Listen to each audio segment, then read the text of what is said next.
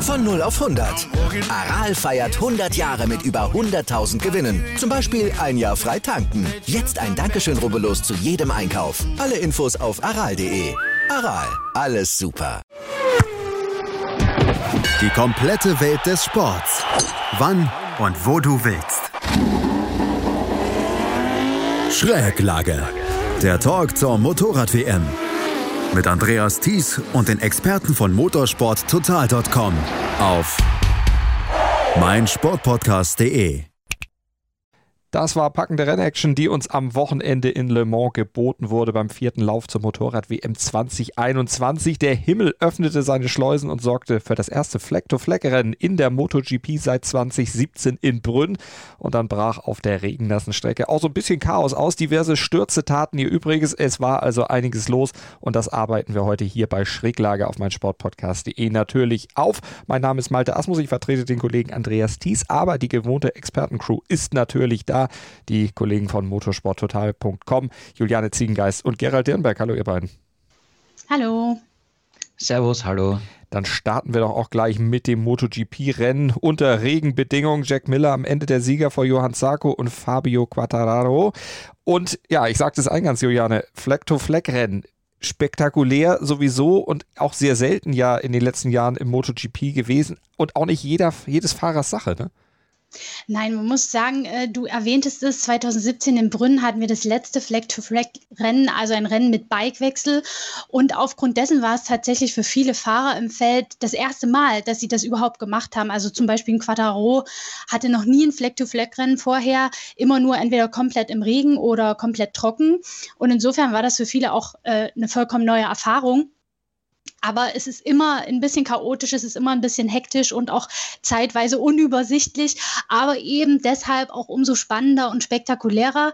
Ähm, und man muss sagen, Quadraro hat sich wacker geschlagen dafür, dass es sein erstes Mal war. Er ist zwar in der Box erstmal an die falsche Garage gefahren, hat nämlich bei Vinales statt bei sich selber geparkt, hat dann aber doch noch sein richtiges Motorrad gefunden und am Ende hat es für einen Podestplatz gereicht. Wenn wir uns erinnern, in Le Mans im Vorjahr hat es auch geregnet. Damals gab es ein komplettes Regenrennen und er kam gar nicht zurecht.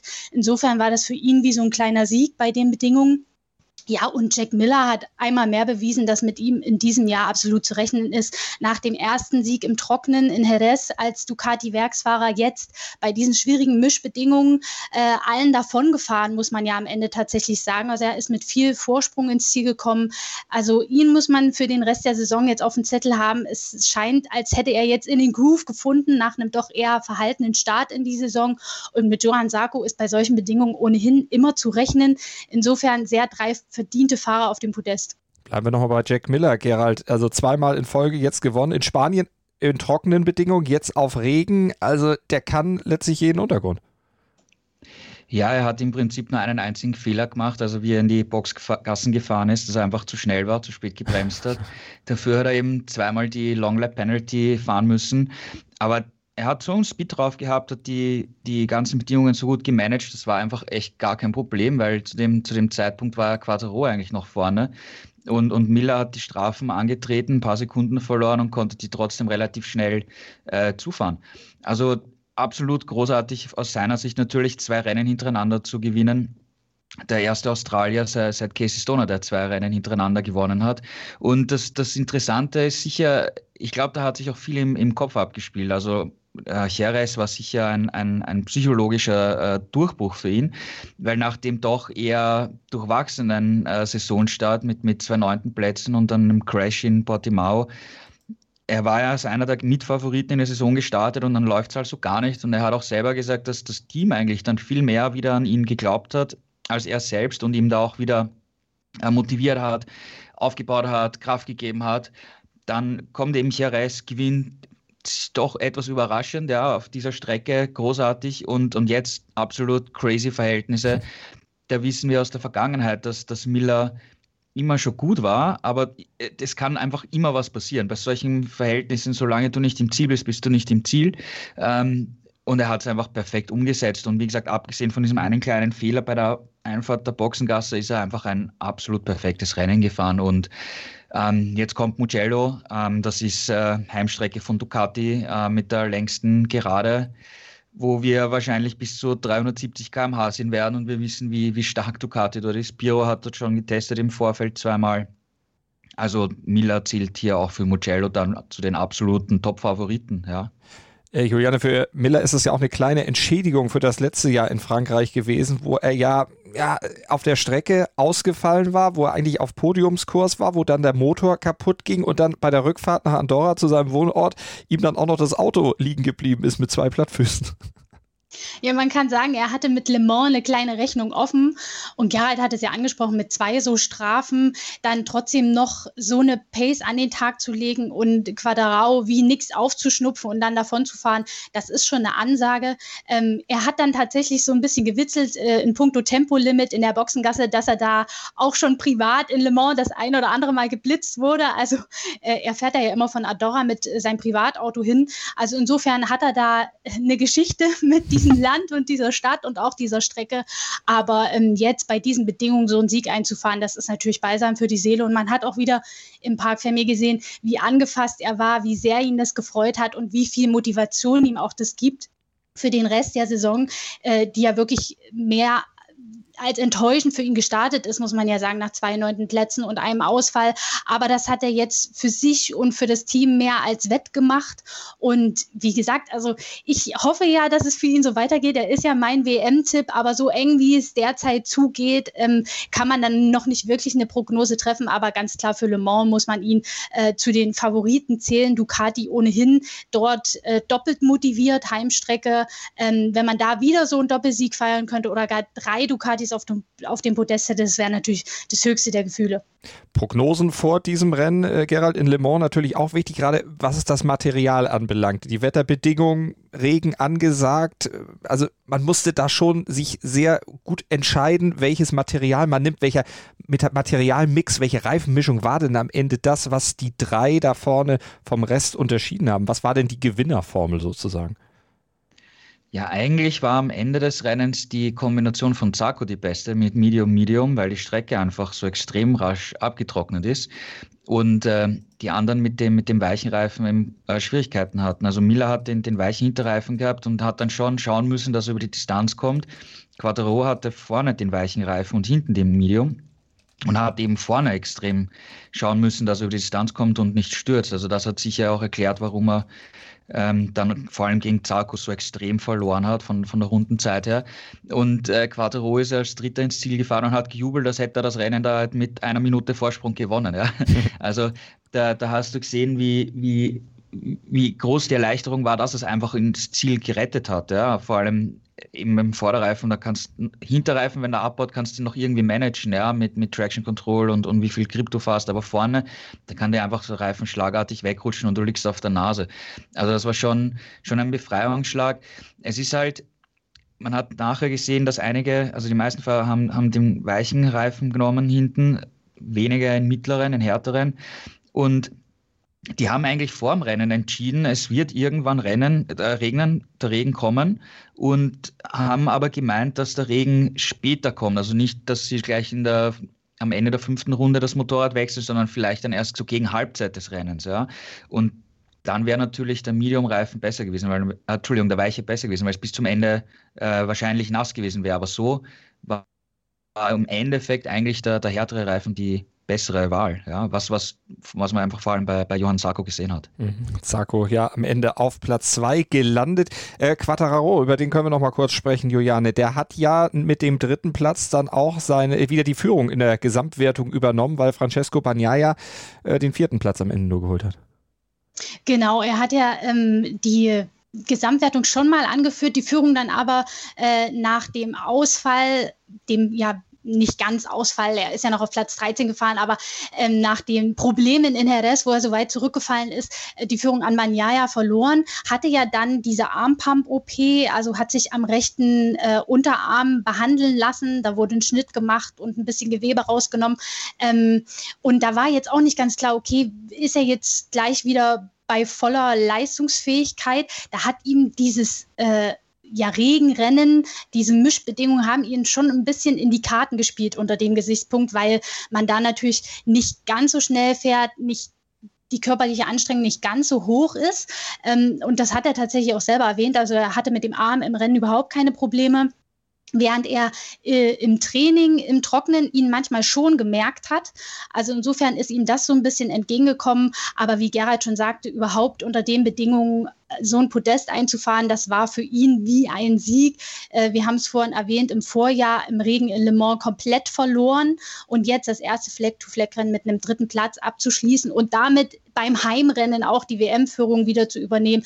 Das ist natürlich grandios für ihn, aber man muss sagen, er liegt nur einen Punkt vor Banyaya. Also es geht extrem eng zu und ich glaube, wir werden tatsächlich noch ein paar Rennen brauchen, bis sich da eine klare Tendenz abzeichnet. Vielleicht so Misano äh, ist so ein Punkt, an dem sich dann vielleicht die Spreu vom Weizen trennt, aber im Moment geht es so eng zu.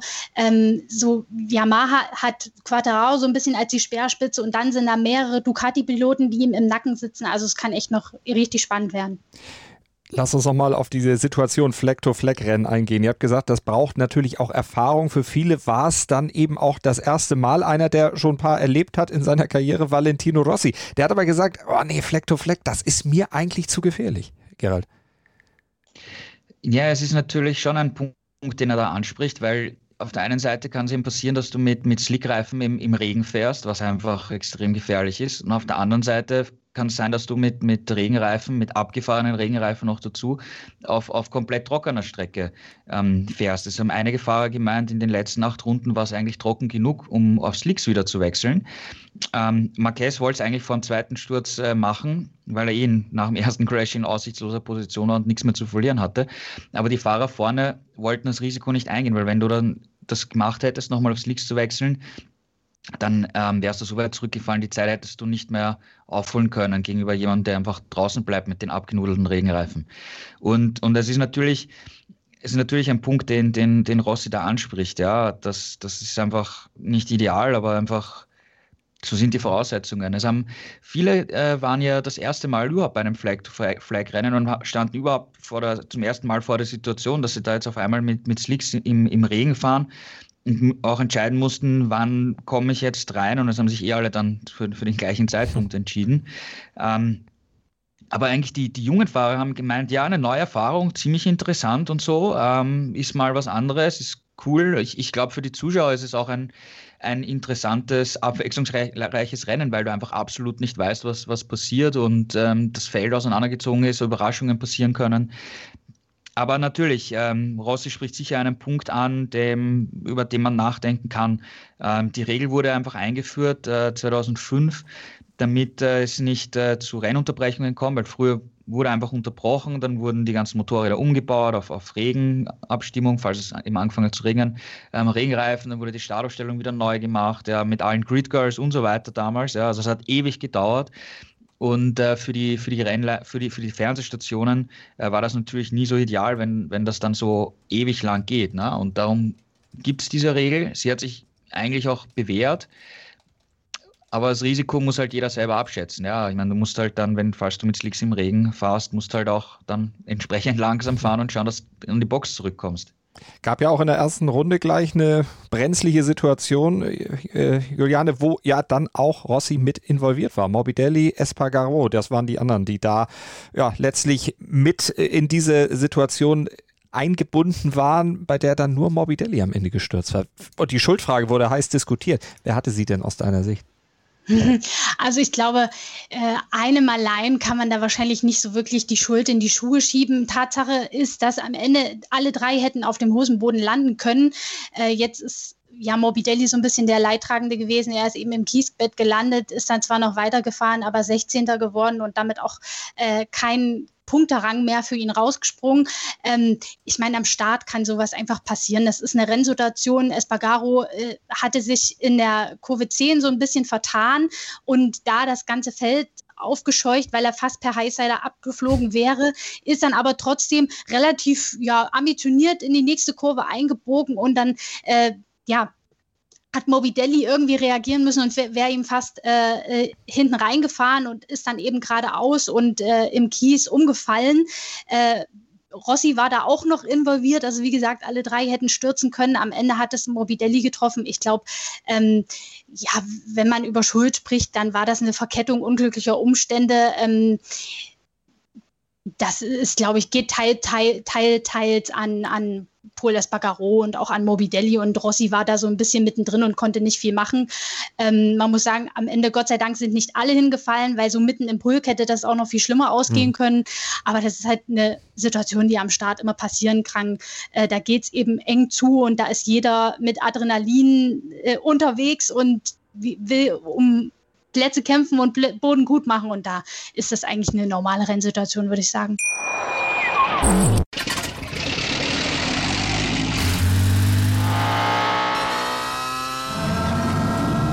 Von 0 auf 100. Aral feiert 100 Jahre mit über 100.000 Gewinnen. Zum Beispiel ein Jahr frei tanken. Jetzt ein Dankeschön, rubbellos zu jedem Einkauf. Alle Infos auf aral.de. Aral, alles super. Zweimal sogar gestürzt, Gerald, war Marc Marquez für dich der große Pechvogel des Rennens?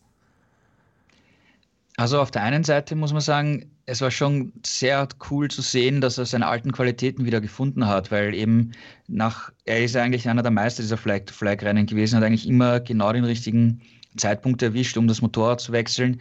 Ähm, jetzt war auch der, der, Motorradwechsel einfach perfekt. Er ist da in Führung liegend rausgekommen wieder, ähm, hat eigentlich das relativ souverän angeführt, das Rennen, und hat es dann einfach übertrieben und ist gecrashed.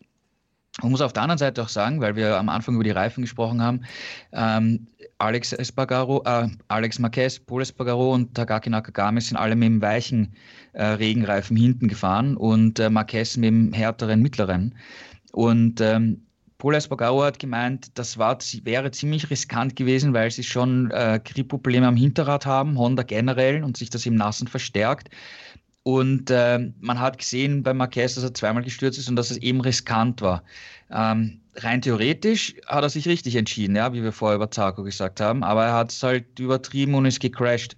Und ja, wie gesagt, ähm, ist halt, ist halt Pech. Ja, mhm. also man hat, man hat am Ende dann noch gesehen, wie er in die Box zurückgekommen ist, wie er echt enttäuscht da, da gesessen ist, weil er hat natürlich gewusst, er hat eine Chance, im Prinzip auf den Sieg her weggeschmissen, ja, weil ich glaube nicht, dass er da Zweiter oder Dritter geworden wäre, hätte das sicher durchfahren können, wenn er keinen Fehler gemacht hätte, ja, und das wäre natürlich eine große Geschichte gewesen. Und ähm, ja, wie gesagt, wo er dann ganz hinten war nach dem ersten Crash, wollte er eigentlich an die, an die Box kommen und Slicks holen und ist dann noch einmal gestürzt. Ähm, ja, shit happens. Ja. es, ist, es sind, das sind einfach Flag-to-Flag-Rennen, da kann alles passieren. Ähm, es hätte nicht, äh, es ist halt nicht die große Überraschung mit dem Sieg mhm. geworden. Ja. Aber Juliane, wenn er es übertreibt, er ist ja eigentlich erfahren, äh, muss man eigentlich ja auch dann schon mal ihm unterstellen, dass er auch solche Situationen besser einschätzen kann vielleicht. Ja, gut, wobei man sagen muss, so, so, ein erster Sturz, wo einfach das Heck ausbricht, das kann bei solchen Bedingungen so schnell passieren und das hat man einfach nicht in der Gewalt. Er hat auch selber gesagt, der erste Sturz kam für ihn total überraschend. Er hat das nicht kommen sehen und konnte auch nichts tun. Und er ist tatsächlich auch relativ hart auf den Asphalt aufgeschlagen. Also, dass er überhaupt noch weitergefahren ist und weiterfahren konnte, hat mich überrascht. Ähm, und beim zweiten Mal hat er sich tatsächlich selber die Schuld gegeben und hat sich auch wirklich geärgert, weil er sagt, dieser zweite Sturz war unnötig. Da habe ich es wirklich übertrieben. Ähm, er hat da ja in Windeseile Plätze gut gemacht, ist da, glaube ich, von Position innerhalb von Position 18 innerhalb von wenigen Runden wieder auf Platz 11 vorgekommen, ist schneller gefahren als alle anderen und da hat er wirklich einfach zu viel gewollt und war dann zu schnell und ist dann übers Vorderrad diesmal weggerutscht und konnte nicht weiterfahren, weil das äh, Motorrad im Kies beschädigt war. Ähm, und er hat auch gesagt, er hat er hat so ein bisschen die Konzentration verloren. Er hat über andere Dinge nachgedacht, über seine Position auf dem Motorrad, über seinen Arm und war nicht fokussiert genug. Und dann passieren eben Fehler und er hat es ein zweites Mal weggeschmissen. Ist natürlich bitter, weil er hätte, wie gesagt, ums Podest, um den Sieg mitkämpfen können. Aber das Positive ist, er hat äh, um den Sieg mitgekämpft eine Zeit lang. Mhm. Er hat das erste Mal seit seiner langen Pause wieder ein Rennen angefühhrt. Aber klar muss man das auch unter dem Gesichtspunkt sehen, es waren spezielle Bedingungen. Er hat das auch selber gesagt. Also die Realität im Trockenen spiegelt das nicht wieder. Da merke ich meine körperlichen Einschränkungen immer noch. Und das wird sicherlich auch noch in Mugello so sein. Das wird auch noch in Barcelona so sein. Und das wird noch ein langer Weg, bis er wieder bei voller Fitness ist. Aber trotzdem war es schön zu sehen, wie Gerhard auch schon sagte, dass er da vorne wieder mitfährt. Und er hat ja das letzte äh, Flag-to-Flag-Rennen in Brünn 2017 gewonnen mit riesigem äh, Vorsprung. Insofern, die Chance war da. Leider hatte sie im Kies versenkt, aber immerhin war sie da und das muss man, glaube ich, als positives Zeichen mitnehmen. Positive Zeichen auch von Danilo Petrucci. Bei Mischverhältnissen Gerald wieder sehr gut unterwegs auf Platz 5 mit seiner KTM am Ende gelandet. Was macht ihn auch bei solchen Bedingungen gerade so stark, so konstant stark? Ja, er bezeichnet sich selber als, als guter Regenfahrer. Im vergangenen Jahr hat er mit Ducati das, das Regenrennen in Le Mans gewonnen. Und ähm, auf der einen Seite, er ist natürlich einer der größten und auch einer der schwersten Fahrer im Feld. Das bereitet ihm im Trockenen oft Probleme. Und auch die, die Anpassung an die KTM ist immer noch schwierig. Da hat, haben die Technik auch noch nicht das optimale Setup gefunden, damit er mit eben seinen Körpermaßen da das Motorrad richtig nutzen kann. Im, Im Regen ist es aber wieder, wiederum ein Vorteil, weil auf der einen Seite mit dem Gewicht die, die Regenreifen auch, vor allem wenn es nass ist, am Anfang extrem nass und kühl ist, kann er die Reifen einfach viel schneller und besser auf Temperatur bringen, weil er einfach mehr Druck auf die Reifen kriegt. Und auf der anderen Seite hat er einfach lange Füße äh, und also lange Beine und kann dann auch in Kurven einfach das, das Knie halt besser ähm, einsetzen. Das ist ein ähnliches Phänomen, was wir früher auch bei Loris Bass gesehen haben in, in der MotoGP und in der Superbike WM. Also da hat er einfach physisch auch Vorteile und er fühlt sich auch sehr wohl im Regen. Und ähm, insgesamt war das natürlich für, für das Tech-Trau-Team großartig. Ja? Die Saison war bisher zum Vergessen und haben jetzt in Portimao zum ersten Mal WM-Punkte geholt, waren aber auch viel zu weit hinten eigentlich. Und jetzt beim wichtigen Heimrennen mit beiden Fahrern in den Top Ten ähm, Ausrufezeichen gesetzt, beste KTM-Fahrer beide. Ähm, ja, Petrucci ist, ist, ist da. Also das war, war echt cool, ihn wieder vorne zu sehen. Und jetzt kommt Mugello, eine Strecke, die ihm auch liegt. Wie er mit der, mit der KTM da zurechtkommt, bleibt, bleibt abzuwarten, weil dort wieder wahrscheinlich durch sein Gewicht auf der Geraden einfach zwei, drei Zehntel verlieren, die er dann über die Runde halt dann fast nicht mehr aufholen mhm. kann. Also das wird sicher für ihn schwieriger werden. Aber klar, wenn es regnet, ähm, ist, ist Petrucci immer zur Stelle. Also den wird er sich wieder wünschen, er hat ja jetzt auch gesagt, Regen, viel Regen hätte er gerne gehabt. War es vielleicht ein bisschen zu wenig Regen für ihn noch, Juliane? Wahrscheinlich schon. Also ich glaube, wenn das ein komplettes Regenrennen gewesen wäre, dann hätten wir ihn auf dem Podest gesehen. Und er hat auch selber gesagt, so nach bei noch 15 Runden habe ich echt gedacht, ich kann noch äh, unter die Top 3 fahren. Ähm, aber es hat dann leider am Ende nicht mehr gereicht. Er war dann aber in einer sehr spannenden Kampf Kampfgruppe mit Alex Marquez und ähm, Francesco Bagnaia und äh, ja, hat sich da zumindest als Fünfter durchgesetzt gegen Alex Marquez und insofern ist es, glaube ich, ja auch balsam für, auf seine doch sehr geschundene Seele, weil mit der KTM hat er sich ja tatsächlich auch aufgrund seiner körperlichen Voraussetzungen bis jetzt immer sehr schwer getan. Und er sagt eben im Trockenen haben wir immer noch Nachteile in der Bremsphase und am Kurveneingang und haben noch nicht das optimale Setup gefunden. Im Regen hat sich das eben nicht so geäußert, da konnte er die Stärken der KTM gut nutzen und jetzt müssen sie das eben irgendwie auch noch im Trockenen finden und dann glaube ich, können wir ihn des Öfteren in der Top 10 sehen. Also die KTM habt ihr beide gelobt, Juliane, was sagst du denn zu Aprilia? Technische Defekte, wie, wie fällt da das Fazit aus? Ja, bitter, weil ich glaube, dass beide, vor allem auch Lorenzo Savadori, der im Regen auch ähnlich gut zurechtkam wie Petrucci, da echt was hätte reißen können. Die lagen, wenn mich nicht alles täuscht, äh, bei ihren Ausfällen auch beide in den Top Ten. Ähm, aber ja, bei Savadori hat dann auf einmal äh, die Aprilia angefangen zu rauchen und auch Aleix Bagaro ist dann mit einem technischen Defekt ausgerollt. Ist natürlich bitter, weil man dachte, diese Zuverlässigkeitsprobleme, die hat Aprilia überwunden.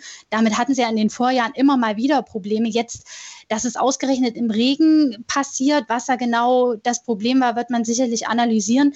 Ähm, ist schade, weil ich glaube, es hätte für beide ein Top-10-Ergebnis werden können. Für Lorenzo Salvadori wäre es äh, ein richtig gutes Ergebnis gewesen, weil er ja im Moment leider, muss man sagen, im Trockenen immer noch hinterherfährt. Insofern bitter, dass beide dann ausgerechnet technisch bedingt ausgefallen sind. Gerald, ein äh, Schicksal, was die Aprilia mit den Suzukis letztlich dann auch teilt. Äh, immerhin Suzuki das Weltmeistermotorrad. Wer ist denn für dich der größere Verlierer? Also eigentlich, eigentlich äh, Suzuki, weil äh, bei Aprilia beide Fahrer haben es sehr gut gemacht, wie Juliane gesagt hat. Ja, vor allem Lorenzo Salvatori war auch im, im Qualifying schon super, ja, ist in Q1 Bestzeit gefahren. Und äh, er hat gesagt, ihm hilft die Superbike-Vergangenheit im Regen, weil das Motorrad ist weicher abgestimmt und es bewegt sich viel mehr das Fahrwerk und das ist das Gefühl, das er aus der Superbike-WM kennt. Und äh, dieser harte Prototyp MotoGP ist im Trockenen einfach ganz anders zu fahren. Und an diesen Stil hat er sich noch nicht gewöhnt. Deswegen war ihm diese Regengeschichte ähm, für ihn eine Chance, weil er einfach sein Fahrgefühl viel besser umsetzen konnte. Also da haben die Fahrer es gut gemacht, da haben die Techniker schlecht gemacht. Aber auf der anderen Seite bei Suzuki, da haben es beide Fahrer schlecht gemacht, ja? ähm, weil das, das Motorrad ist jetzt nicht so, so schlecht. Ja? Wir, wir wissen, dass die Suzuki Potenzial hat, auch wenn es jetzt vielleicht ein bisschen Rückstand hat auf, auf Ducati oder, oder Yamaha, vor allem mit, mit Quattro. Vorher waren sie beide ja auch im, im Regen nicht so toll, aber ich meine, es haben, haben beide versemmelt. Ja, okay. Ähm, Juan Mir als Weltmeister hat jetzt mal seinen ersten größeren Schnitzer gehabt, ist im Regen gestürzt, wie er an die Box gefahren ist, wo es da so stark geregnet hat. Das ist genau das Thema, was wir vorher bei, bei Rossi angesprochen haben. Das ist halt gefährlich, es kann passieren ja, okay, er ist mit Slicks im Regen ausgerutscht, ja, kann, kann einfach passieren. Ja. Auf der anderen Seite Rins, ähm, der ist davor gestürzt, in den Rennen davor, ja, hatte zwei Nuller und jetzt hat er das zweimal weggeschmissen. Ja. Mhm. Also das ist jetzt mittlerweile schon, ähm, kommen wir zu einem Punkt, der wirklich bedenklich wird, äh, wo ihm die Leute auch gefragt haben nach dem Rennen, ähm, du stürzt einfach viel zu viel. Ja, wenn es einmal passiert, okay, kann passieren. Ja, ähm, aber jetzt so oft in Folge. Und er sagt, ja, aber er fühlt sich wohl mit dem Motorrad und es ist alles okay und so. Und er weiß auch nicht so genau, warum er stürzt, aber das ist halt, das muss er halt abstellen, ja, weil äh, das ist halt echt äh, echt ein Problem. Ja, ich meine, wenn du, wenn du hernimmst am Anfang der Saison, hat Rins äh, selber gesagt, ja, er zählt eigentlich immer so zu den mitschnellsten Fahrern im Feld, hat immer eine gute Pace und äh, die anderen Fahrer haben ihm dann aber fürs Rennen oft nicht auf dem Zettel für, für Podestplätze. Ja. Hm, jetzt müsste man, müsste man ihm sagen, ähm, weißt du eigentlich warum? Ja? Sie sind ziemlich offensichtlich. Ähm, mhm.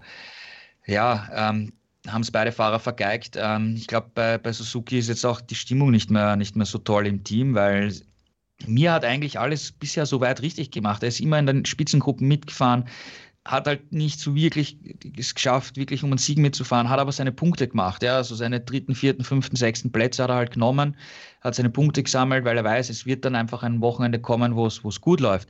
Er hat nach, nach Le Mans auch gesagt, prinzipiell war das Wochenende auch gut. Ähm, sie haben, er fühlt sich wohl auf dem Motorrad, das war echt alles okay. Es hat halt nicht alles zusammengepasst, Mischverhältnisse. Und dann halt der Fehler hier. Okay, hm. kann passieren, ja, okay. Aber bei Rins, das ist halt jetzt wirklich nicht mehr eine Eintagsfliege. Mhm. Die Frage ist halt auch, Davide Privio war ja dieser Manager, der als Teamchef diese ganze Truppe so zusammengehalten hat, die richtigen Leute an die richtigen Stellen ge gebracht hat. Ähm, eine super Atmosphäre im Team zusammengeschweißt äh, hat und sicher hier ein, ein großer Baustein für den Erfolg im vergangenen Jahr war.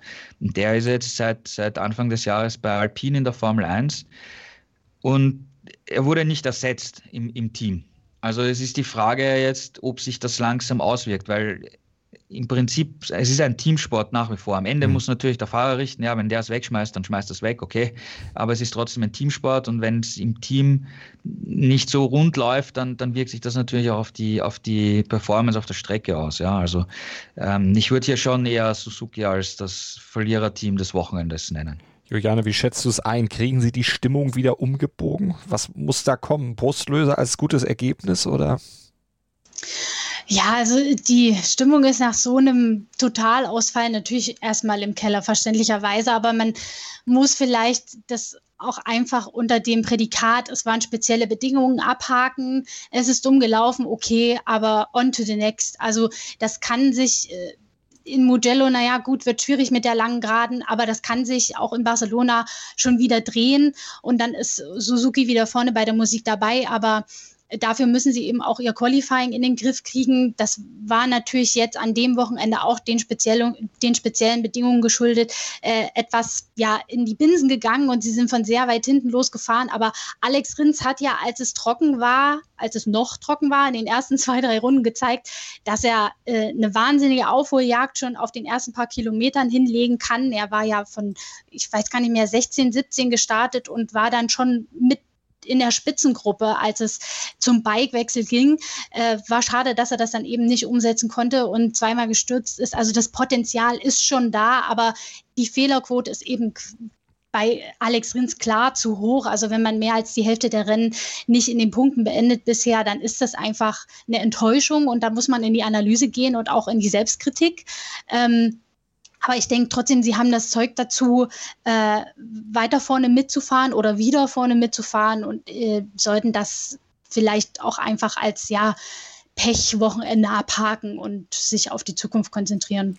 Dann gucken wir nach dem Pech bei Suzuki mal auf jemanden, der große Freude hatte, nämlich in der Moto 2 Klasse. Da war es Raul Fernandes, der Rookie, der schon den zweiten Sieg in dieser Saison eingefahren hat bei einem Rennen, Gerald, was offiziell ja als Trockenrennen galt, aber wo natürlich, weil es eben den ganzen Tag da letztlich in Le Mans geregnet hatte, auch da viele nasse Stellen auf der Strecke waren. Das hat es für die Fahrer da auch nicht leicht gemacht mit der Materialwahl. Ja, vor allem zu Rennbeginn gab es sicher noch ein paar feuchte Stellen, aber die Sonne ist rausgekommen und die Moto 2 hat da einfach genau das richtige Fenster erwischt, um, um richtig mit, mit Slicks im Trockenen fahren zu können.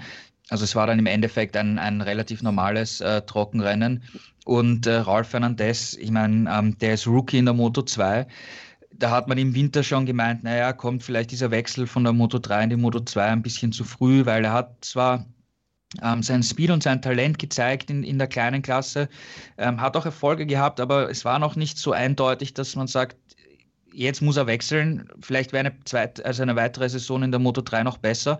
Man ist das Risiko eingegangen und hat gesagt, na, wir machen den Schritt mit ihm, ist im Prinzip im gleichen Team geblieben, ja, mit, von Aki Ayo, aber trotzdem mit neuen ähm, Technikern um, um ihn herum. Und ähm, das ist voll aufgegangen. Ja, ich meine, jetzt äh, zweiter Saisonsieg schwierige Verhältnisse insgesamt an, an dem Wochenende. Der hat kühlen Kopf bewahrt, ist äh, fehlerfrei gefahren. Auch als am Ende dann sein Teamkollege Rem, Remy Gardner aufgeholt hat und versucht hat, ein bisschen Druck zu machen, hat er jederzeit kontern können. Also für einen, für einen Rookie ist das jetzt schon sehr, sehr stark, was der Rolf Fernandez da gezeigt hat. Und es wird mittlerweile auch schon darüber spekuliert, dass er eigentlich im nächsten Jahr MotoGP fahren muss. Ja, ähm, in der, der KTM-Familie wäre es dann ein Platz bei Tech 3, aber so weit sind wir noch nicht. Also die, die KTM-Manager wollen sich da noch ein bisschen Zeit geben, um, um dann für nächstes Jahr zu planen. Aber es ist ein Talent der Zukunft, der definitiv in der Königsklasse demnächst fahren wird auch. Juliane, äh, Gerald hatte eben Remy Gardner auf Platz 2 dann angesprochen. Der kam von Startplatz 7, also hat da auch eine ziemliche Aufholjagd hingelegt. Auf jeden Fall. Er zeigt immer wirklich starke zweite Rennhälften. Das ist äh, schon in den vergangenen Rennen aufgefallen. Er war dann leider eben aufgrund dessen, dass er von weiter hinten startet, schon ein bisschen zu weit weg, um noch an seinen Teamkollegen ranzukommen. Aber er ist trotzdem so der Punktehamster in dieser Saison. Deswegen führt er ja auch die WM an, wenn auch knapp nur ein Punkt trennt die beiden Teamkollegen in der WM. Aber er hat kein Rennen schlechter als Platz 4 beendet. Und insofern, das ist äh, in der Moto2, wo es so eng zugeht, war wahnsinnig viel wert, immer das Beste rauszuholen, selbst wenn man wenn man es mal nicht aufs Podest schafft. Er wartet natürlich so noch ein bisschen auf diesen ersten Saisonsieg. Er war jetzt dreimal Zweiter, einmal Dritter, einmal Vierter. Ähm, vielleicht klappt es ja beim nächsten Mal, aber er hat sich auf jeden Fall nichts vorzuwerfen. Er hat wieder das Beste rausgeholt und äh, ist absolut im Titelkampf, muss sich jetzt aber aus der eigenen Box mit dem härtesten Gegner auseinandersetzen. Also es wird, glaube ich, noch äh, eine spannende Geschichte zum Saisonende hin, wenn die so weitermachen.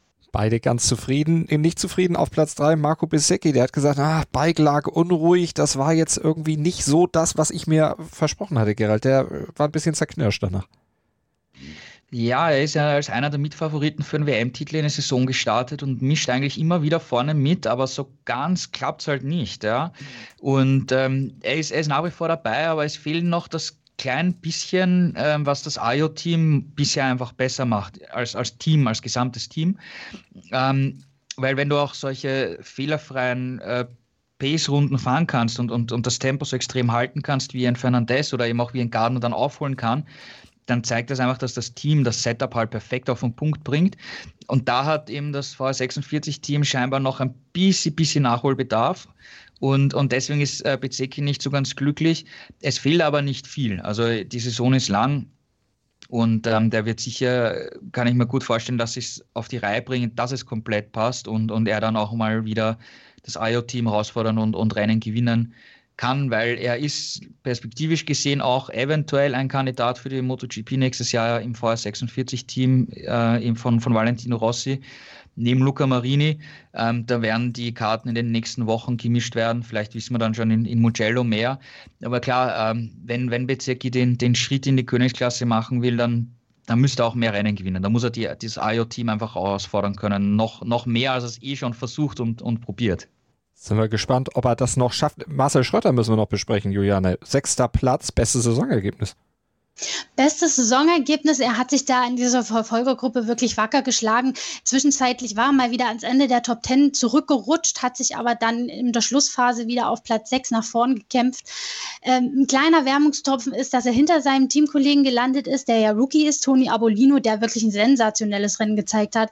Von Startplatz 19 losgefahren und dann am Ende Vierter geworden. Also er hat sich bei diesen Bedingungen offenbar sehr, sehr wohl geführt und da äh, in der Abstimmung was gefunden, was ihm liegt, um jetzt so ein Ergebnis einzufahren, weil bis jetzt hat er sich im neuen Team und in der neuen Klasse doch etwas schwer getan.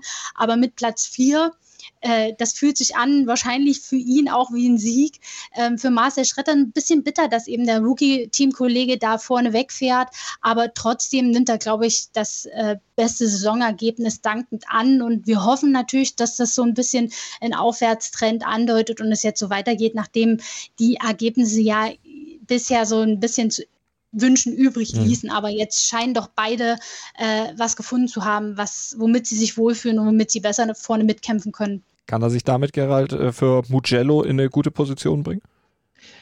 Ja, absolut. Ich meine, ähm, Abolino hat jetzt gemerkt, ich bin neu in der Klasse und jetzt ist mal der Knoten geplatzt. Er ist noch nicht so geplatzt wie bei Rolf Fernandez, ja. Ähm, die zwei haben ja im vergangenen Jahr in der, in der kleinen Klasse sich auch extreme Duelle geliefert. Aber das war jetzt echt mal ein cooler, cooler Schritt und Abolino ähm, dem ist viel zuzutrauen, äh, auch langfristig. Und ähm, das ist fürs Intec-Team, fürs, fürs deutsche Team halt echt, äh, echt schön, dass sie jetzt wirklich mal auf ein, auf ein neues, junges Talent gesetzt haben. Weil ich meine, davor sind sie mit dem unter Anführungszeichen alten Tom Lütti gefahren und, und mit Marcel Schröter, der auch schon gefühlte 20 Jahre in der Moto 2 fährt. Na, so lange noch nicht, aber vom Gefühl her fährt er schon ewig. Und jetzt haben sie einfach gesagt, okay, wir setzen jetzt, wir machen einen Neustart wir holen ein junges, vielversprechendes Talent. Und jetzt ist es beim fünften Rennen zum ersten Mal echt aufgegangen. Ähm, Mugello, Heimrennen in Italien, da sind die Italiener immer besonders motiviert, wie wir wissen. Also ähm, Abolino ist ein, ein, ein, spannender Typ und ähm, vor allem, ja, wie gesagt, wenn ein deutsches Team vorne mitmischt, ist das natürlich immer eine coole Geschichte für uns. Definitiv. Gucken wir nochmal auf die Moto 3. Sergio Garcia vor Philipp Salak und Riccardo Rossi. Drei Namen, die man jetzt vielleicht da so regelmäßig nicht vorne findet. Drei Außenseiter auf dem Podium, Juliane. Kleine Überraschung. Absolut. Also für Philipp Salat und Ricardo Rossi waren es die ersten Podestplätze überhaupt in ihrer WM-Karriere und für Sergio Garcia überhaupt erst der zweite Sieg nach Valencia 2019. Und den dreien sind tatsächlich die, die Bedingungen auch gut äh, entgegengekommen. Die haben sich bei diesen ähm, Mischbedingungen, das Rennen wurde ja als Regenrennen deklariert, aber die Strecke trocknete so zusehends ab gegen Ende hin. Da haben sich die drei wohl wohl gefühlt und ähm, Sergio Garcia und Philipp Salat haben sich da an der Spitze zeitenweise auch wirklich äh, eng duelliert, aber am Ende hatte Garcia den besseren Drive und äh, Salat konnte dem eigentlich nichts mehr entgegensetzen und es war ein sehr souveräner Sieg dann im Ziel. Ähm, Ricardo Rossi hat am Ende nochmal richtig Druck von John McPhee bekommen, der in der zweiten Hälfte so die zweite Luft bekommen hat und nochmal richtig nah rankam, aber eben nicht nah genug, um noch einen Angriff zu starten. Insofern ein sehr ungewöhnliches und überraschendes Podium, auch ein ungewöhnliches Moto3-Rennen, äh, nicht so eng wie sonst, eben den Bedingungen geschuldet, aber auch schön mal ein paar ganz andere Namen da vorne äh, zu sehen und insofern äh, ja, ein spannendes Ergebnis. Und spannend ist auch die Personalie Pedro Acosta. Der hat ja eine recht gute Saison bisher gefahren. Gerald, jetzt ist er dann gestürzt auf ja, Position 6 liegend, hat er sich auf die Nase gelegt, aber danach sich ordentlich wieder zurückgekämpft. Also auch Steher- und, und, und Kämpferqualitäten richtig demonstriert. Ja, zunächst muss man mal sagen, dass er noch nie in Le Mans vorher gefahren ist. Er musste die Strecke überhaupt erst kennenlernen. Und ähm, dann hast du auch in den Trainingstagen Regen, abtrocknende Verhältnisse und so weiter gehabt. Also die, die mit Abstand schwierigsten Voraussetzungen, die du, die du haben kannst, wenn du eine neue, neue Strecke kennenlernen musst. Er hat auch im Training ein paar Stürze gehabt, ähm, hat es im Qualifying nicht ins Q2 geschafft. Also du hast schon gesehen, ähm, dass es nicht so einfach war. Und im Rennen ist er eigentlich ziemlich gut mitgefahren am Anfang, hat echt super Positionen gut gemacht und ist dann in der Dunlop-Schikane einfach gecrashed, gestürzt, Ausrutscher. Da haben wir keine Ahnung, wie viele Stürze am ganzen Wochenende gesehen, einfach unzählig viele. Er ist dann weitergefahren und ich muss sagen, die, die Aufholjagd, die er dann nachher gezeigt hat, den Speed, den der gefahren hat, das war schon sehr, sehr beeindruckend. Ja. Also das, das Talent ähm, ist, ist bei ihm absolut da. Und ähm, jetzt hat er mal das erste Mal nicht gewonnen und zum ersten Mal in seiner Moto3-Karriere steht er nicht am Podest. Ja. Aber trotzdem, ähm, dass er dann noch Platz 8 rausgeholt hat und ich meine, viele seiner Konkurrenten, die einfach viel mehr Erfahrung haben, ja, wie ein Antonelli, wie ein Suzuki, wie ein Rodrigo, ähm, auch äh, sein Teamkollege Massia, die sind alle gecrashed, ja, mhm. und er und ausgeschieden, ja, also er ist dann zumindest weitergefahren und hat dadurch sogar seine WM-Führung auf 54 Punkte ausgebaut, ja, also ein absolut schwieriges, crazy Wochenende. Ähm, so zu beenden, vor allem mit dem Speed, den er dann gezeigt hat nach dem Crash, ähm, war, schon, war schon okay. Ja, also bin jetzt wirklich gespannt, wie es in, in Mugello weitergeht, ja, weil da wird er sicher wieder vorne mitmischen wollen und, und wieder, wieder gewinnen wollen, ja, weil die, die Scharte will er sicher ausmerzen. Ja. Der, der, Junge ist 16, Julian, da rechnest du jetzt auch angesichts seines Vorsprungs und auch seiner sonstigen Konstitution, auch mental schon für so einen jungen Mann, nicht damit, dass ihn dieser Sturz jetzt irgendwie nachträglich noch belastet? Nee, ich glaube nicht. Also er hat ja mit der Aufholjagd gezeigt, dass er einfach wieder äh, aufsteigt und weitermacht, als wäre nichts passiert. Und deswegen glaube ich, dass er, also er ist ein Rennfahrer durch und durch. Er schert sich wirklich um nichts und er geht da raus und zieht sein Ding durch. Und das ist für sein Alter und äh, dafür, dass er Rookie ist, wir müssen es ja nochmal betonen, er ist Rookie, er ist neu in dieser ganzen WM-Geschichte, in dieser Klasse. Das ist wirklich bemerkenswert. Und deswegen ist ja auch das komplette Paddock von der Moto 3 über die Moto 2 bis hin zur MotoGP voll des Lobes und der Bewunderung. Ähm, da wurde ja auch schon spekuliert, ob man ihn nicht einfach die Moto 2 überspringen lässt und gleich in die MotoGP schickt.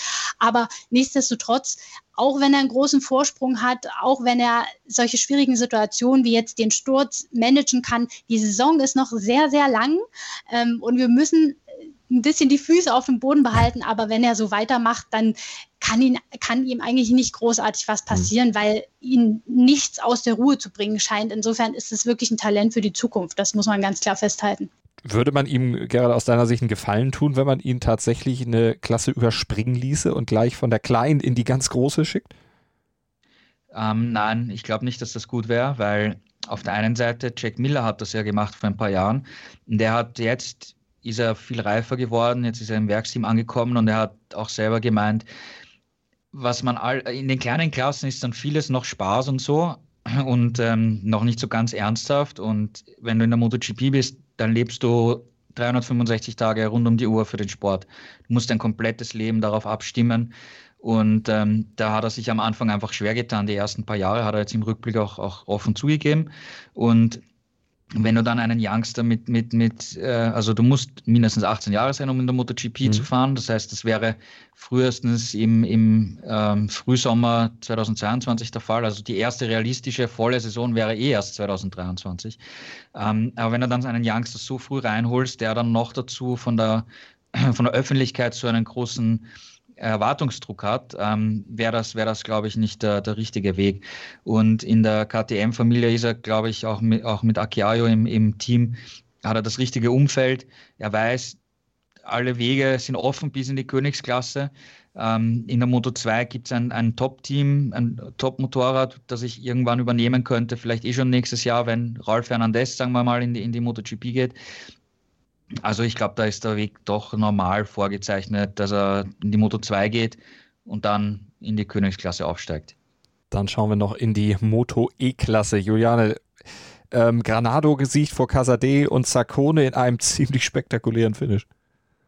Ja, also äh, wenn ich vorhin gesagt habe, das Moto 3-Rennen war ein sehr untypisches Rennen für die Moto 3, dann hat die Moto E das nachgeholt, denn es hat sich angefühlt wie ein Moto 3-Rennen, muss man wirklich sagen. Also so eng ging es in dieser Klasse noch nie zu äh, und die haben wirklich gekämpft wie in so einem Moto 3-Rennen und mit diesen schweren Maschinen ist es eigentlich äh, ja wirklich schwer vorstellbar, aber es ist passiert. Äh, die lagen bis zum Ende äh, sieben, acht Fahrer innerhalb einer Sekunde und haben quasi um die Podestplätze gekämpft. Also es war lange Zeit in diesen kurzen Rennen, es waren ja nur sieben Runden, nicht absehbar, wer da am Ende das glücklichere Händchen haben würde. Aber Granado hat sich dann in den letzten zwei Runden seine Gegner so ein bisschen zurechtgelegt und äh, am Ende Sarkone so ein bisschen ausgetrickst, ist in der vorletzten Kurve vorbei. Und Sarkone hat es in der letzten Kurve versucht, aber übertrieben, musste weit gehen. Und damit ging der Sieg dann an Granado. Und für Sarkone kam es dann noch ein bisschen bitterer, denn er musste die Ideallinie ja wie gesagt verlassen und ist dann neben die Strecke gekommen auf das böse Grün, also hat die Track Limits überschritten und da ist die Rennleitung ja gerade, wenn es in der letzten Runde passiert, sehr streng. Deswegen ist er zwar als Zweiter ins Ziel gekommen, aber wurde als Dritter gewertet, weil er eine Position verloren hat. Ähm, aber ich denke, er ist trotzdem zufrieden. Er führt die Gesamtwertung immer noch an nach seinem Sieg in Jerez. Also insofern war das für ihn, glaube ich, Schadensbegrenzung. Und für Dominik Eggeter und Lukas Tulovic, die beiden deutschsprachigen Fahrer, ist es dann leider in dem Schlusskampf so ein bisschen ja nach hinten losgegangen. Beide mussten in der letzten äh, Runde ihr Bike aufstellen und haben sich da so ein bisschen verkalkuliert, sind zurückgefallen. Dann hat es leider nicht fürs Podest gereicht. Ähm, Dominik Egger stand ja in Jerez noch als Zweiter auf dem Podium und diesmal ist er eben Vierter geworden, knapp, aber trotzdem verpasst. Ähm, trotzdem war er wieder bei der Musik dabei und muss sich, glaube ich, keine Gedanken über seinen Speed und seine Konkurrenzfähigkeit machen. Das ist auf jeden Fall da. Im Getümmel hat er diesmal eben leider den kürzeren mhm. gezogen, aber ein vierter Platz ist, glaube ich, trotzdem aller Ehren wert. Und Gerald bei Tulovic nach der Nullnummer in Spanien jetzt immerhin neun Punkte? Ja, er hat brav mitgefightet und wie gesagt, es war wie ein Moto3-Rennen. Eventuell wäre ein Podestplatz möglich gewesen, ist sich halt nicht ausgegangen, aber er ist vorne dabei und ich meine, er ist Siebter und hat eine Sekunde Rückstand, das ist gar nichts, ja.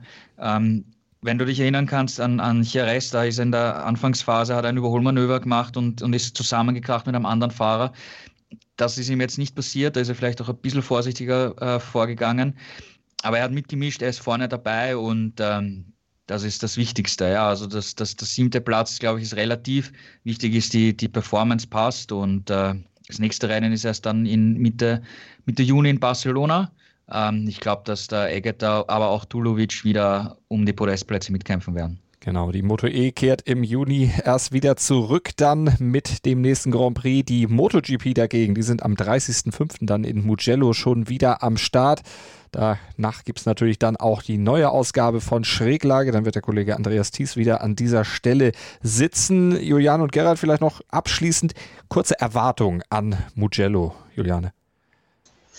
Ja, Ducati Heimstrecke die haben da schon immer gute Ergebnisse eingefahren. Die Strecke liegt dem Bike allein durch die lange Gerade und insofern äh, gehen die da als absolute Favoriten an den Start. Und äh, wenn alles nach Plan läuft, sehen wir auf jeden Fall mehr als eine Ducati auf dem Podest. Gerald?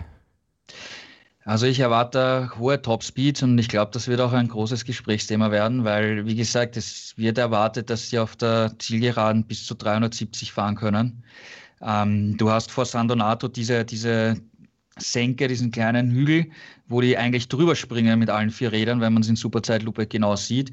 Du hast natürlich die Wings vorne, die wieder das Vorderrad anpressen, aber wenn du da jetzt damit, wie gesagt, 365, 370 da drüber donnerst, ähm, ich glaube, das wird äh, für, für Gesprächsstoff sorgen, vor allem nach den Trainings. Und diesen Gesprächsstoff hört ihr dann bei Schräglage hier auf meinsportpodcast.de in Zusammenarbeit mit motorsporttotal.com und den Kollegen Gerald Dernbeck und Juliane Ziegengeist. Danke euch beiden und euch allen danke fürs Zuhören.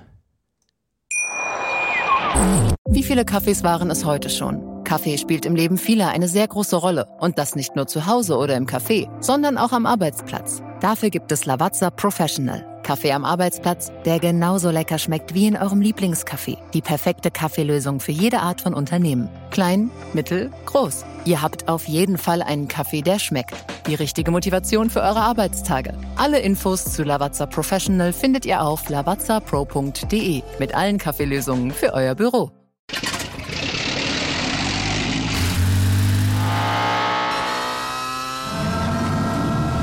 Von 0 auf 100. Aral feiert 100 Jahre mit über 100.000 Gewinnen. Zum Beispiel ein Jahr frei tanken. Jetzt ein Dankeschön, rubbellos zu jedem Einkauf. Alle Infos auf aral.de. Aral, alles super.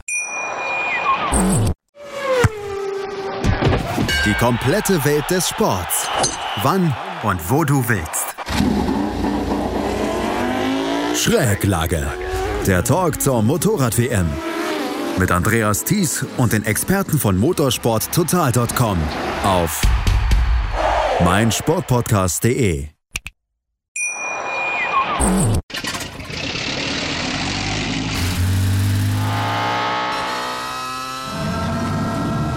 Von 0 auf 100.